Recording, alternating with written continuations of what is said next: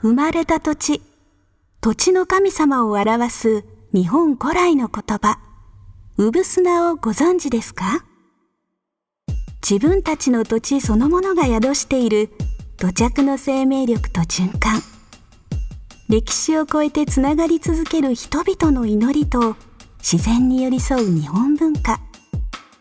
そしてそれらが職人や伝統工芸の感性と一つになることで生まれる時代を突き抜ける新しい価値と体験うぶすなポッドキャストはこれからの日本の酒造りやものづくりの大切なヒントとなるこのうぶすなをめぐる対話を花の花酒造の神田清隆がゲストの方々をお招きしてお届けします。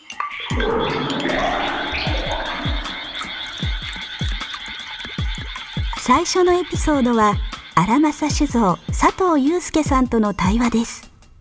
第1話から第3話の3回に分けてお送りします。お招きした佐藤祐介さんは秋田県秋田市にある嘉永5年創業の荒政酒造の8代目です。佐藤さんは2007年に蔵に戻って以来次々と今までにないクリエイティブな日本酒を世界に生み出し続けています。さらに自然農法や伝統的な製法にも取り組んでいる方です。雨の中名古町の田んぼや菊池川を回ってきたばかりのお二人。第1話となる今日はどんなお話が聞けるのでしょう。大きく開けた古民家の窓からは川や風の音も聞こえてきます。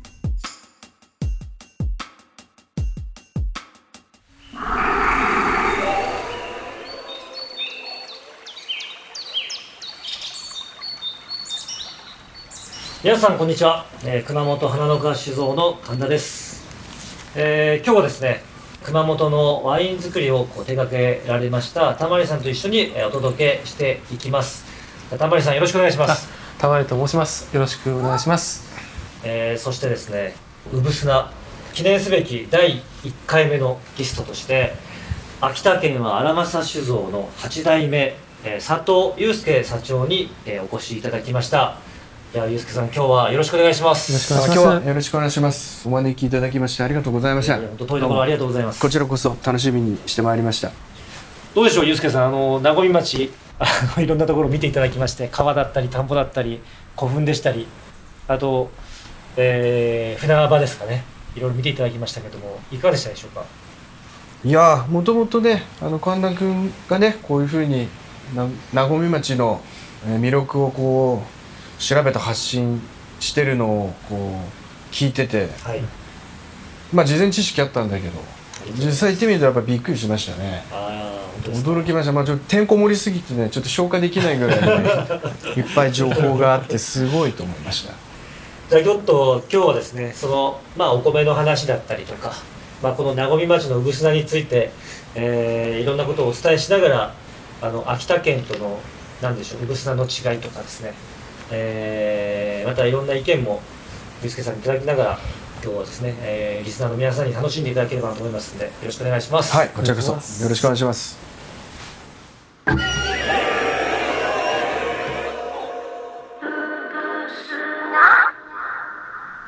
今日はうぶすなをあまり難しく考えずに、うん、まあ、少しでも知っていただくためにですね2つのキーワードを考えてみました、うん、まあ、日本酒テロワールとしての、まあ、うぶすなあと土着性が切り開く、えー、未来、まあ、これをちょっとですねテーマに今日は話をしていければなというふうに、えー、思ってます。どうでしょう？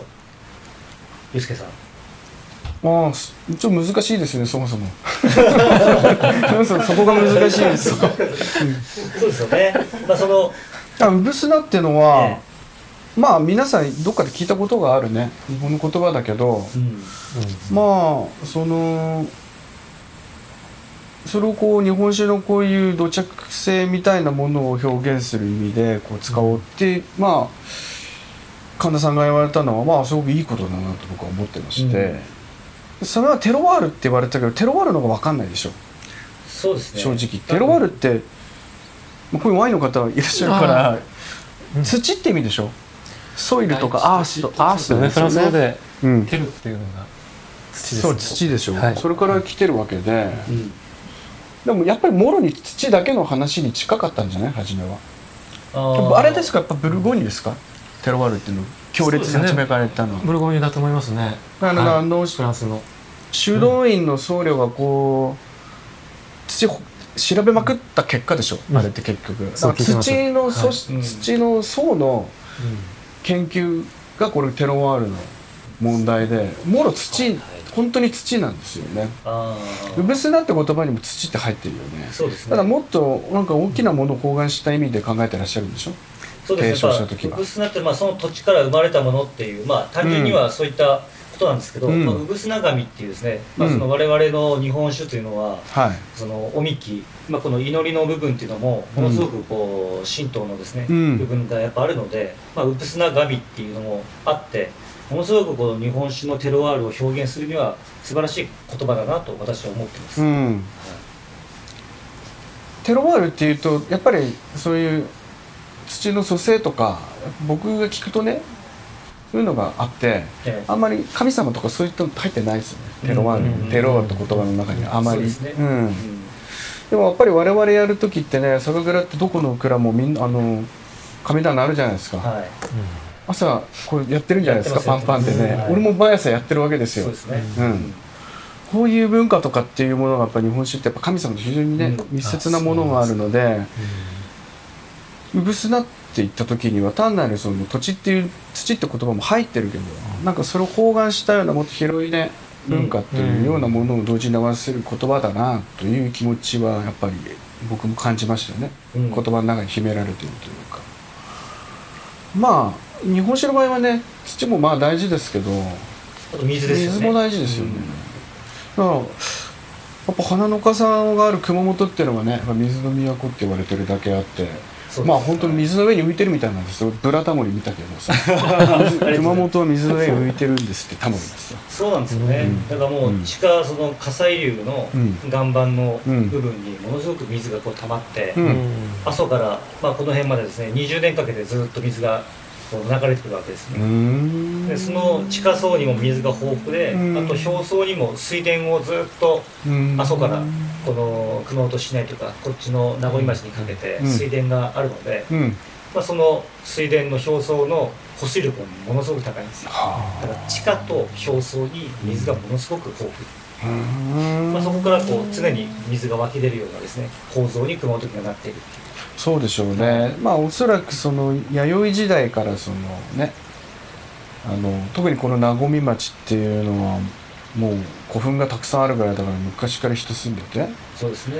うん。それはやっぱ、まあ稲作がやっぱりすごく適し稲作に適してたうん。土地だったっていうことでしょ？そうですね。結局ね。そうじゃないとやっぱり人が生活っていうか生きていけないから、やうんっぱすごくこう稲作文化が発展しやすい場所だったっていうのは、うん。多分歴史的に間違いないと思うんですよね。ですね。まあ稲作はやっぱ水が豊富でなければ絶対できませんからね、やっぱりその土うぶ砂の中のパーツの中としてもやっぱ同時に水も大きく語られなければいけないでしょうね、そうですね。あとはまあ、うん。その九州だとやっぱ台風低気圧の影響がものすごくこう受けるので、うん。やっぱ台風の影響を受けにくい地形。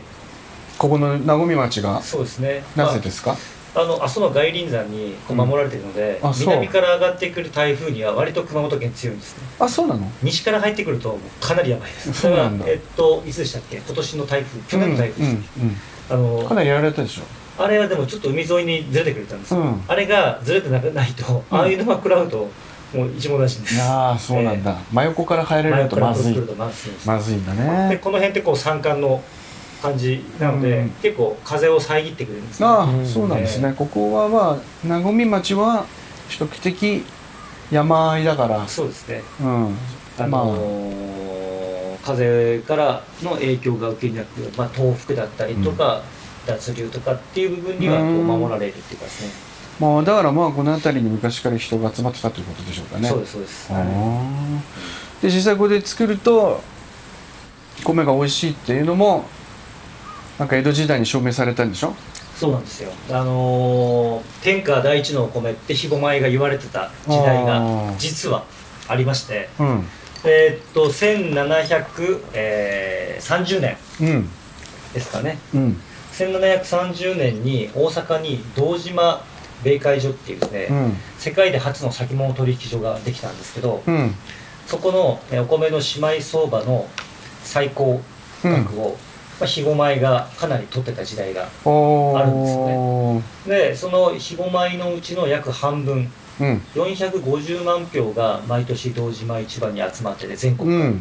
そのうちの約40万票が肥後米だったんです。ほ約10%でその10%のうちの半分がこの菊池川流域名古屋町を含む菊池川流域から大阪に運ばれてた。ほう。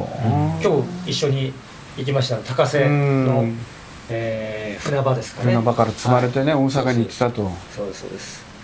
じゃあ当時の偉い人はみんな先を争ってここの名古屋町周辺の、えっとえ作られたお米を1700年代半ば食ってたということですね。そうですね。ブランド米だだったわけですよね。昔からね。横横綱に対するこう献上米だったり、まあ、将軍のうん。米とかですね、うん。そういったのに使われたというふうなものを聞いてます。すごい歴史ですよね、これはね。だからまあこれこういうのって自然農法で、うん。まあ、やっていけばうん。きっとですねあの全国が全て一気に自然農法にこう変わってしまったら、うん。この名古屋町のポテンシャルってものすごく高いと思うんです、まあそうでしょうね、えだから肥料を使わずに当時のお米を復活させていこうということで、うん。今このホマセっていうのをこの裏の先ほどご案内した午前中にご案内した、うん。あの田んぼですね。あそこでし田植えの一本植えうん。もう直巻きで苗を作ってそれを種1個をそのまま田んぼに定植してでこういうなんかもう四方に広がるようなお米が出来上がってですね、うん。でこういう昔のお米なんで昔の農法で作ってって、えー、よ蘇らしていきたいなと思ってですね。おーこれホモセって。はいどんな米なんでしたっけ？これはですねいつできいつの？これ、えー種取りされたのが1803年。1803年。あ1833年ですね。幕末にちょっと近くなってきてるそうですね。ですもうねはい、江戸の最後らへんですね、うん。でこれ熊本県の八代。うん。で、えー女性の方がまあ種取りした品種なんですけども。そうなんだ。でこれあの発見したのはあの唐津にある菜畑遺跡っていう日本最古の水田があるんですけどほそこで、えー亀の尾とかお町とかに並んで熊本、えー、ホマセううん。という記述があったんです、で、えージーンバンクから種子を40粒菊池の農家さんが取り寄せてで熊本の農家さんみんなで増やしていって今に至るんですけど、まあ、これがそうなんだ。3年前ですかね。はあ。でもまあ花の花しか使ってないでし花の葉しか使ってないです。ょま間違いない。あ全部花の花の花のものでしょこれは。そうですね。まだ本当にうちが作ってる量しか今ないのでそんなにまだ多くないんですけど来年から多少ですね、うん。ある程度まとまって作れるかなとは思ってますね。お酒僕もあのねホモスが何度も飲ませていただいてますけどね。ありがとうございます。もうちょっとすごいなんて言うんでしょう。現代の声とはやっぱり相当違うっすよね。違いますね。えうんなんかえこうなんかちょっと暴力的なワイルドな感じと はい。このす膨らみというよりガチッとした輪,、うん。輪郭があるような。そうそうですね。ん。うん。すごくやっぱお米自体も硬いんですよね、うんうんうん。なんか55%まで磨いてもやっぱり吸水がなかなか難しかったりとか、ええ。うん。昔のお米は結構どれも硬いもんですよ、うんうん。うん。そうですね。そこのなんか特徴はやっぱ出やすいですね、うん、あれはやっぱ使いこなしたら非常にね個性的なお酒になるなって気がしますよ。はい、他にもなんかいくつかあったんですよね。あとはえーっとですねあのかばしこ香りの子と書いてかばしこというものも実は今年復活させていこうと、それとえー、花魁というお米ですね。ほはい。まあ、これもだからゆくゆくはその古代米の熊本在来品種ううん。のお米でお酒を作っていくっていうのが今のうちの目標になっています。ですか、はい。まあ、じゃあ。薄な米で酒を作るそうか、うん。まあここで昔育てられてたものをってことですね。そうですね。はい。じゃあこの泉町で全部それ作られる名古屋町ですね。名古屋。もう一回名古屋町ですよね、どうしても感情を読んでしまうんで。す いやみんな結構泉って言うんですよね、名残ですよ